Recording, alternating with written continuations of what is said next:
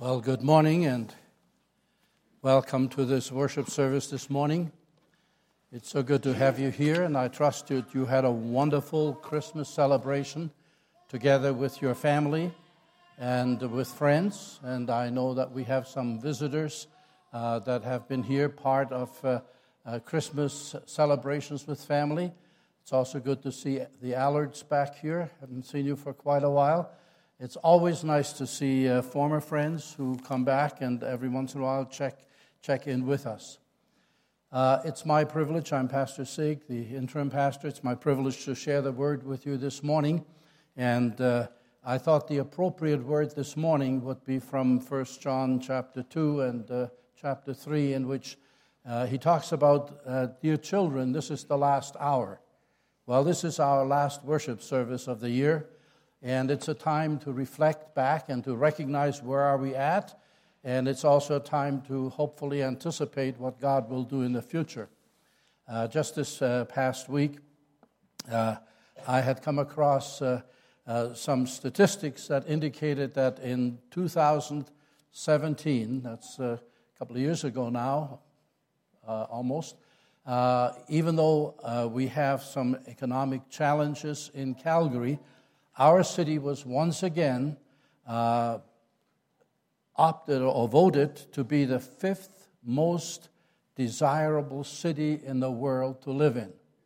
Now, I'm not sure what all goes into that, but uh, if you look at that chart behind me, you will see that uh, it begins with uh, Melbourne, Australia, with Vienna, Austria, with Vancouver, Canada, and then there's Toronto, number four. Uh, I think that could be debatable.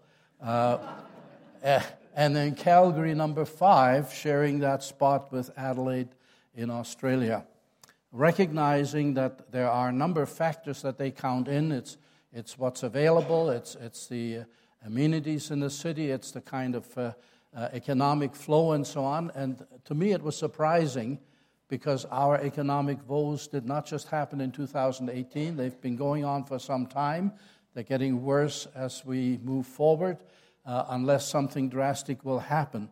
But it's still uh, challenging to understand that by God's grace, uh, we are living in a very desirable part of the world. And I'm, I'm grateful for that every morning. When I stand in, in my kitchen and have my first cup of coffee, I, I have a habit of looking out the window over our balcony out to the ski hill across the, the, the, the valley and downtown and all the way out to the mountains if you can actually see the mountains when it's clear enough. And I just stand there and I just praise God for His goodness and for His wonderful grace that we are allowed to live in such a beautiful place. But at the same time, we, we recognize that our present reality in our beloved Canada is not all that we would desire it to be. In fact, there's, there's three th- factors that enter into this. Uh, the first one is the prevailing doctrine or the prevailing philosophy in, in Canada seems to be extreme tolerance. Now, tolerance in itself is good. Being able to put up with somebody else's uh, uh, behavior or attitudes and, and, and being able to negotiate life, uh, even though there are so many differences of opinions and what have you. But anytime you have it in an extreme form, that means extreme tolerance. Anything goes, and uh, you have no right to ever critique or criticize or draw attention to where the end result of that situation would go. That's not a good thing. Uh, yet, that is where we find ourselves in Canada politically, uh, socioeconomically. Uh, and the general response on the part of the population tends to be extreme apathy. Rather than addressing the issues, it seems like we're just coasting along and allowing it to happen, and uh, uh, we'll talk about that a little bit more. And the underlying reason to all of that seems to be that there's also extreme confusion. People no longer know what is up or down, what is right or wrong, especially when it comes to moral issues, when it comes to uh, things that would concern God in our lives, because he created us for a purpose, a, a purpose that involves Him, uh, a purpose to glorify Him with the life we live, with the attitudes we uh, display with, the, with the, the things we say and do. And uh, let's unpack this just a little bit because uh, what we are living under is what has been termed the New World Order. And uh, the New World Order has turned everything, it seems, upside down from what norms were in the past. And whatever was considered to be good is now bad, and whatever was considered to be morally wrong is now considered to be wonderful if we can do it and not hurt anybody else in the process. So let's talk about a little bit before we get into the word here about that extreme tolerance issue in Canadian society, because it seems that our elected officials for the most part, and also the courts who are appointed to uh, make sure that justice prevails in our land, but they seem to consider themselves noble when they sacrifice their own moral convictions on, on the shrine, on the altar of extreme tolerance. And uh, as if it were possible to be able to separate who you are from what it is you do. We know that uh, uh, a good person does not murder. A good person does not embezzle money that does not belong to him. A good person does not inflict harm on others, in whatever context that may be.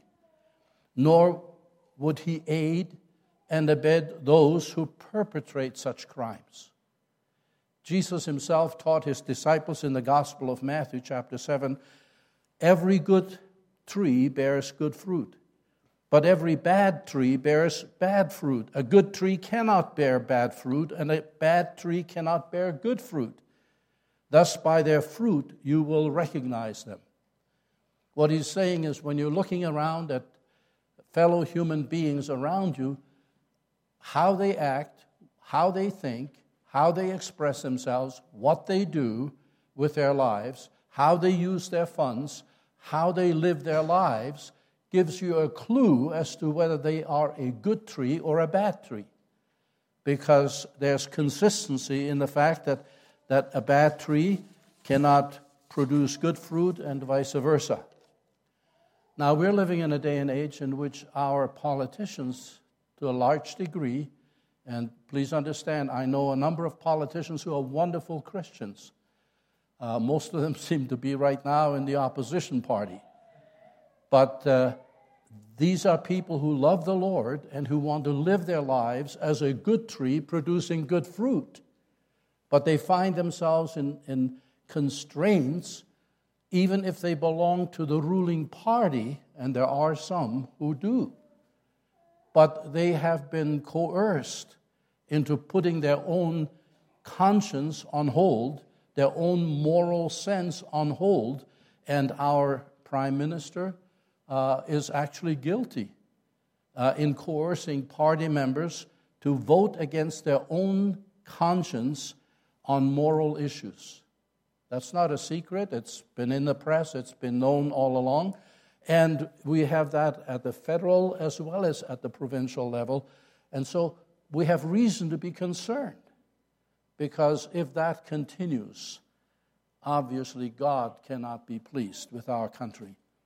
The idea of being a people of uh, extreme apathy probably is fueled by the fact that we, we do not have an easy way of being able to express how we feel and what it is we believe without being made the laughing stock of the world. In fact, ordinary Christians, ordinary Canadian believers, uh, no longer can uh, express themselves uh, in terms of their rights and their freedoms and exercise their faith uh, because uh, rules are being imposed upon even the church and especially on schools that have any kind of a faith uh, content and, and, and focus uh, that, that would put them out of business if they persist in exercising their faith as they believe God leads them. In a way, what has happened is like the proverbial frog in the kettle. We've become so used to uh, the dishonesty, the, the, the, the, the manipulation of what's going on, both in society, politically, as well as in the press in many cases, that, that we've become so accustomed to it, we, we don't know how to respond. Canadians are way too nice to ever stand up and protest against things. Uh, lately, we've had some of those, and here in Calgary, they've been very peaceful, and I'm glad for that. I don't want to see bloodshed. I don't want to see cars turned over and put on fire. I don't want to see riots in the street. But the reality is that somehow the message doesn't get to the people who need to hear. Either they ignore it, or they simply have spin doctors who say, well, that's because of that, and that's because of that. And, and so they're no longer listening to what people's hearts and minds are saying to them. And we often hear this common accepted truism uh, that it doesn't make a difference what you believe as long as you're sincere. But we need to examine that and ask the question is that really so? A couple of scenarios here. Uh, a nurse in the hospital dispenses medicine to a patient that she really believes is the right medicine for that condition. And the patient becomes violently ill and almost dies. Why? Because even though the nurse was very sincere in administering the medication, it was the wrong medication. Or another scenario that you've seen on, on television, on the news. Uh, happened uh, not so long ago in the States. Father wakes up in the middle of the night and hears, hears some noise in the house. So he gets his gun and he wants to confront what he thinks is an intruder, a, a, break in, and he shoots the person only to discover it was his daughter who woke up and needed to have a glass of water, and so she was moving around the house. He was perfectly sincere in wanting to defend his family but he was sincerely wrong. And instead of protecting, he killed a member of his family. Now, obviously, it takes more than sincerity to make something true. And faith in a lie will always result in serious consequences. That's why my message this morning is about uh, uh, the last hour truth or consequences. That used to be a game show many, many years ago. Most of you probably don't even remember that. But uh, the idea is that there are some consequences to what we believe and how we act and what we do. Most of us have no problem having tolerance towards people who have a different point of view, as long as we can sit down and discuss it one on one intelligently and look at all the implications one way or the other, and hopefully we we can gain mutual understanding about the situation rather than simply writing each other off and not having anything to do with each other. And, and I find that uh, if we uh, allow the Word of God to enter that conversation, it really gets us on the right track to find out what God thinks about these situations. Uh, but in today's Canada, it seems that the worst offense is to upset people by telling the, the absolute truth of the gospel. Uh, we've had a number of people now who've been arrested. We've had people who have fallen into disrepute simply because they preached from the pulpit uh, something that was perfectly true and the Word of God substantiates it. And they did not necessarily say in, in a hateful or spiteful way, just out of concern to let people know you cannot just think anything or do anything and expect to please God by doing so. Jesus made it very clear that there's only one way to the Father. There's only one way to God. He says, I am the way, the truth, and the life. No one, absolutely no one, comes to the Father except through me. That sounds very narrow, but it's the truth.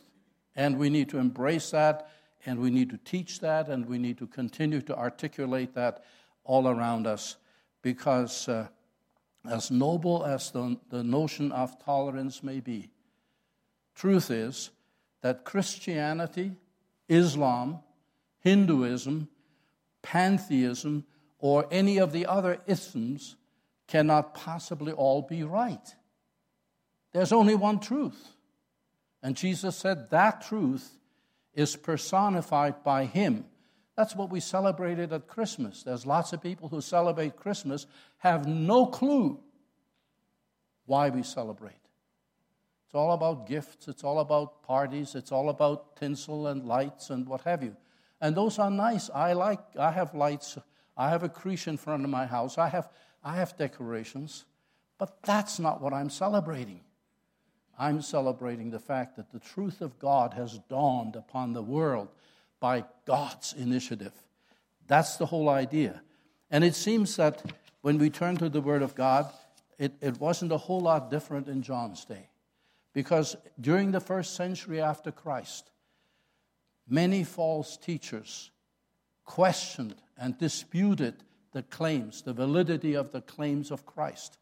Uh, this is why the Apostle Paul, uh, John wrote his epistles to correct the error and to fortify the faith of, of his fellow believers who were being confused by those voices of people who seemed to claim to be teaching the Word of God, but they had a different spin to it. Some of these people were called the Gnostics. They had been influenced and impacted in their mind by Greek philosophy. So they tried to somehow fit the Christian doctrine and truth into Greek thinking. And the mind is everything, uh, you know, knowledge is everything. And, and, and they, they actually falsified the gospel with their own ideas. And then there were those who were of, of a Hebrew background who tried to somehow weave back into the New Testament setting all of the Hebrew traditions, and, and you need to fulfill this. You need to have, uh, you know, all the Old Testament uh, things in place. Otherwise, you cannot be a true Christian. And this, this was confusing to these people. So here's John the Elder, and I, I, I look to him as, as, as being kind of the one who was closest to the heart of Jesus. We know that uh, at the time of uh, uh, the Lord's Supper, when Jesus instituted uh, this perpetual meal of memorial, uh, it was John who leaned against the breast of Jesus. He was always close to him. And the others would feed him questions and would say, Ask him this, ask him this. What does he say about that? And so John is the one who has a love for the church at large, for his fellow believers. He uses endearing kind of language. Uh, because he's John the Elder, he calls everybody else children. Well, you know, when I go to the doctor now, the doctor is younger than my son. Uh, it takes a little bit of uh, faith to actually follow his advice. What does he know? You know, but he is a professional, and I love him for that, and I'm glad for that.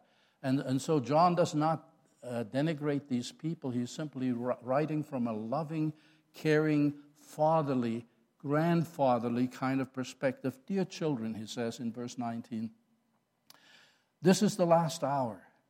And as you have heard that the Antichrist is coming, so they had heard about the Antichrist, they knew that there was going to be some changes that will be happening. Even now, many Antichrists have come. You see, people who are into end time uh, philosophy uh, usually when they think of the last hour, they're thinking, well, we're so close. Jesus is going to come anytime today. In fact, I've had people say to me, what's the point of going out evangelizing? Because, uh, you know, there isn't, there isn't time for those people to repent. Jesus will come soon. Well, that's not quite what the, te- the word teaches us. The end time, the last hour, isn't just the last Sunday of the year. It wasn't just the time in which John lived. It began when Jesus ascended back into heaven with the promise that he would come back again in power and great glory and establish his kingdom here on earth. And ever since then, we've been counting the last hour. It's been many hours, it's been many years, it's been a couple of thousand years. We don't know when he comes, but we do know for sure that Jesus will return. And when that comes, it is forever too late to make a decision to follow him. The opportunity is now. And so he says, Dear children, this is the last hour. And as you have heard, the Antichrist is coming. Even now, many Antichrists have come. This is how we know that it is the last hour. Why? Because these false teachers are, are trying to lead you astray and pull you away from Christ. They went out from us, and the us here is not just they left the church, the true believing church. It actually implies that they, they were from among us like the apostles are, like the people who teach the truth. But these false teachers, these antichrists, uh, they are gone because they never really fully belong to us. They've always had their own ideas. Uh, for they had, if they had belonged to us, they would, would have remained with us. But their going showed that none of them belonged to us. Now, that's hard to believe because some of those people maybe were friends of the people he's writing to.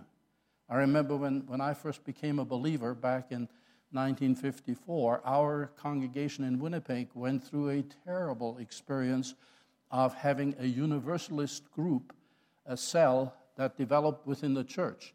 And uh, I was a brand new believer, and I had somebody come to me, and they, they were respected people in the church, and they said, Siegfried, how are you doing with the Lord?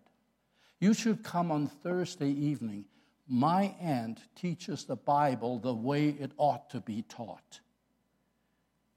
I was a new believer, but there's a red light went on in my mind. And the red light said, Are you saying that our pastor doesn't teach the word the way it should be taught?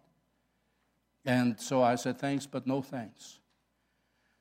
Well, within just a year later, it came to a showdown in the congregation, and 70 people left the church because they were exposed as teaching heresy. They believed that in the end, everyone will be reconciled with God, even the devil himself. In fact, this aunt, this lady, used to boast and said, I look forward to the day when I will walk arm in arm the streets of glory with the devil. And I had a strong sense that she may be walking arm in arm with the devil, but it won't be the streets of glory. That's not what the Bible teaches. We need to understand truth from error, and he is trying to correct that. So, who is the Antichrist? It's not just one person personified here, it, it is the whole system of false teaching. People who are not just anti Christ in the sense of opposition. That's one, one meaning of the, of the word anti or anti. The other one is substitute for. So, someone who is offering you a better gospel, someone who is guaranteeing you, if you believe this, and if you sent me $500, God will bless you and you will be prosperous in 2019. That's not what the Bible teaches. Prosperity in the eyes of God has nothing to do with monetary values. It has everything to do with the value of your soul, for which God gave the highest gift He could ever have given His dear Son, who was sinless, who went to the cross in order to take away your sin and mine. That's where salvation, that's where the value God places is. And so rather than focusing on a specific person and trying to figure it out, because I remember when I was a relatively new Christian, I heard all kinds of uh, uh, prophetic sermons, uh, and you know Mussolini uh, was considered to be the Antichrist. Kissinger was considered to be the Antichrist. There were lots of people that over the years in my life have been identified and they've come and gone and they did not turn out to be the Antichrist. No, he's saying many of them are here and they come in all kinds of forms and presentations, and we need to understand that. So he's, he's saying to them, uh, you know, think of someone who's trying to teach you something from the Word that is not really true to the Word. And so the question comes up what is truth? How do we know what is the truth? I do not write to you, he says, because you do not know the truth. That's in contrast to the Gnostics who were saying, You don't know anything. You need to understand it in this system. Here's the way we have to configure it so you know. And so he said, No, it's not that you don't know the truth. You already know the truth because you became believers. You gave your heart and life to Jesus. You are believers and you have assurance of salvation. He says, I didn't write you because you didn't know, but, but because you do know uh, the truth and know it, and because no lie comes from the truth. If it is the truth they teach, then it should square with the rest of Scripture. Who is a liar, he says? It is the man who denies that Jesus is the Christ. You see, there were those who were saying Jesus was a wonderful teacher, but he's not the Savior. He's not the Messiah. There's no such thing as a Messiah. That's just a figment of the imagination. That's wishful thinking. And, and John is saying, No, you know the truth. And anyone who denies that Jesus is the Christ is a liar. Such a man is the Antichrist. He denies the Father and the Son because Jesus did not act on his own. Throughout his earthly ministry, he kept saying, I'm only saying what the Father has given me. I'm only telling you what my Father has said to me. And so he was the emissary, he was the one who was teaching us uh, all truth that squared with the Father and the Son and the Holy Spirit. No one who denies the Son of, has the Father. Whoever acknowledges the Son has the Father also. Because the moment you become a believer, God Father, God Son, God Holy Spirit all take up residence in your life. And you either accept Jesus and all that he taught, or none of it applies. You can't just pick and choose what you want to believe about the Bible. I've had some people who say, yeah, you know, Peter was a kind of a simple preacher, and so I, I accept what Peter has to say. But I don't like so much what Paul says because he was way too uh, theological. Well, it is true, he was a well trained theologian, but it's not Peter or Paul, it's not Cephas, it's, it's not what uh, Paul writes to the First Corinthians, as some of you say, I follow so and so, I follow so and so. Are you not still carnal if you hitch your wagon to a person rather than to Jesus, rather than to, to the truth of God's word? And so we need to accept all that he has because he is either the Son of God or he's an impostor and cannot be trusted at all. So you have to make up your mind. Why is John writing these, uh, writing these things at this point? It's in order for them to be reinforced in their faith. He says, See that what you have heard from the beginning remains in you. If it does, you will remain in the Son and in the Father. Pastor Grant said earlier that if you don't have a Bible, we'll gladly provide you one because reading the Word of God is the most important thing that you can do in order to gain a better understanding and if you say, I don't know how to read it, I don't know, I can't understand the words in it, well, here's, here, here's what you do take the Word of God, start with a simple passage in the Gospels. Gospel of Mark is the shortest gospel. And, and before you open the book, say, Dear Heavenly Father, I, I, don't, I don't quite understand all that's written here. Please open my mind, open my eyes, open, open my understanding to your truth, so that when I read it, it will spring from the page into my heart so that I understand and I can embrace it with all my heart. That's the way to read the Bible, not saying I'm going to read it for what, it's, what, what is wrong with it or to prove or disprove something. You need to uh, read it with faith with a desire to know God better. And so he's saying, uh, this is what he promised us eternal life. And if you have the Son, you have the life, he says in the uh, chapter later. But he says, I'm writing these things to you about those who are trying to lead you astray.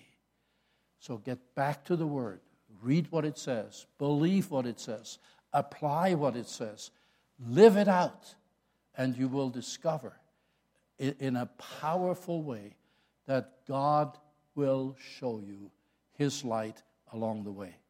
And he says we don't have to do it in our own strength because he says, but, but you have an anointing from the Holy One, and all of you know the truth. As for you, the anointing you receive from him remains in you, and you do not need anyone to teach you. Does that mean they can now be arrogant because nobody can teach me anything? No. Who is teaching them? The anointing. Who is the anointing? The Holy Spirit. God, the Holy Spirit. Jesus, before he left, he said to his disciples, I'm going to go away, but when I go away, I will send you another comforter, the Paracletus, the Holy Spirit. He will teach you all truth. That's why you need to ask him to teach you all truth as you read the Word of God. So it's not just your idea and what you read in between the lines, but what it actually says in the Word.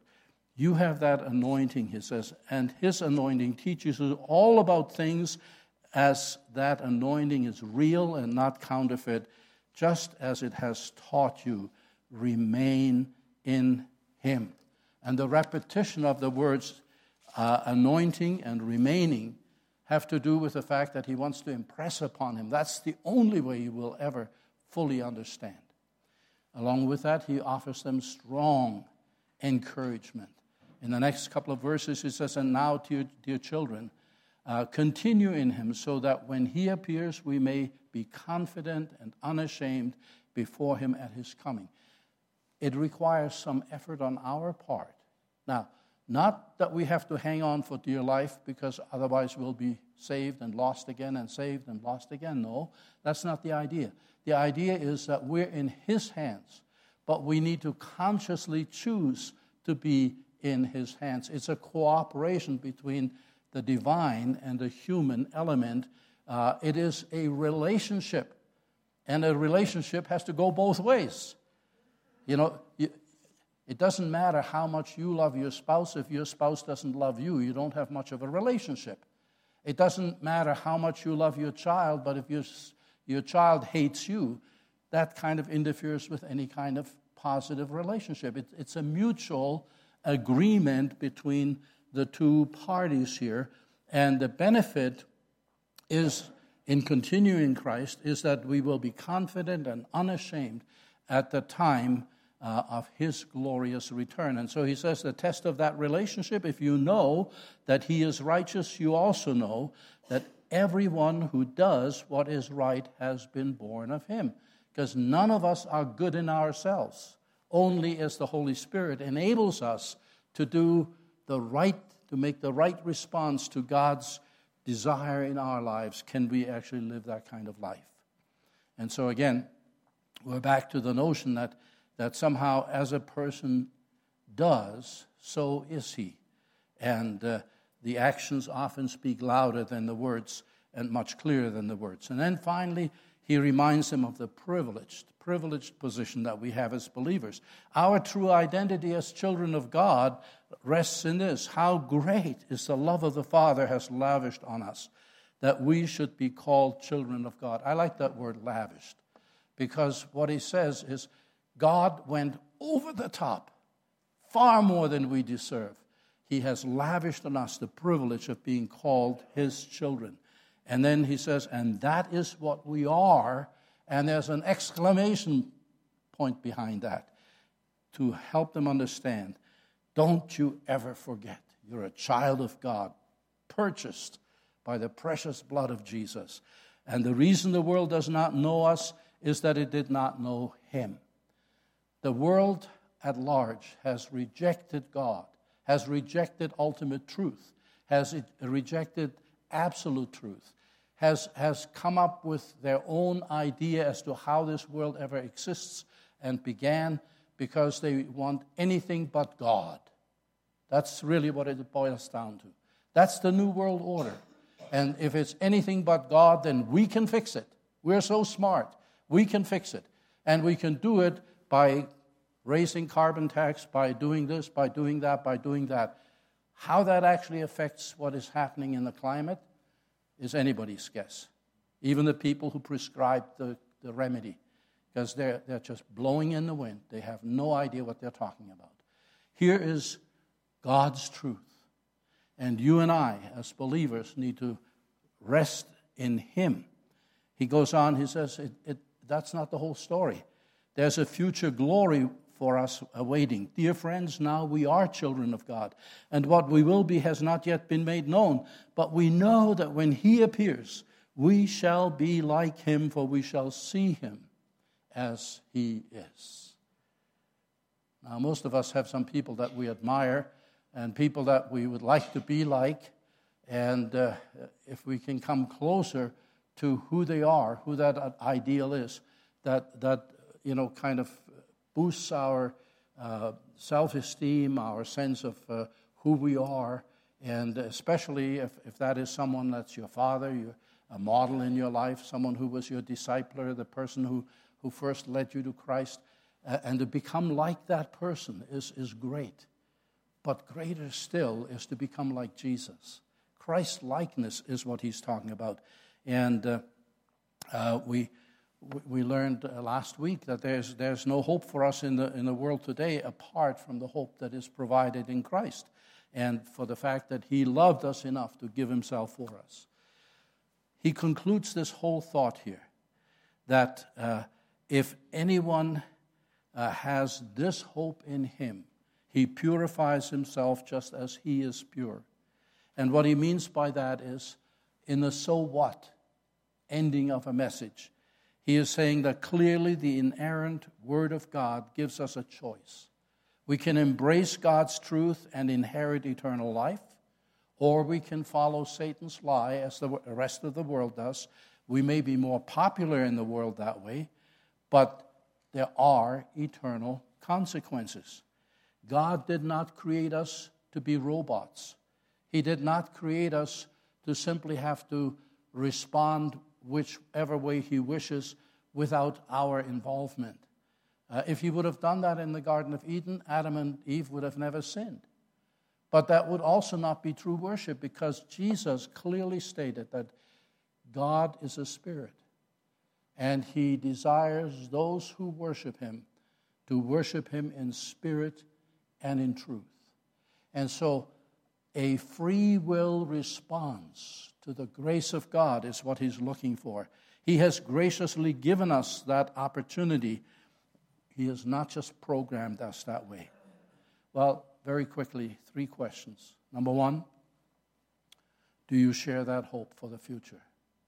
And if so, does that affect you in the way that you desire to purify yourself, to become more holy, to become more like Jesus in your life? Do you have a growing relationship with Jesus? And again, it's a two way street. Relationship always desires, requires two people on either end. And if not, what needs to change in your life? What would have to be different? from now on for you to have that relationship with Jesus. We're praying church, and as we have indicated a number of times, as we close our service, we invite anyone who struggles with these issues to come forward, to be seated at the front. We'll gladly come and pray with you, guide you, and, and, and encourage you along the way, and pray with you into a right relationship of peace with God do that while we sing our closing song. I'm going to ask the worship team to come up and uh, to, at this point, lead us again in the final song. And while, while we sing, you may take a seat in the front. Somebody else will come and join you.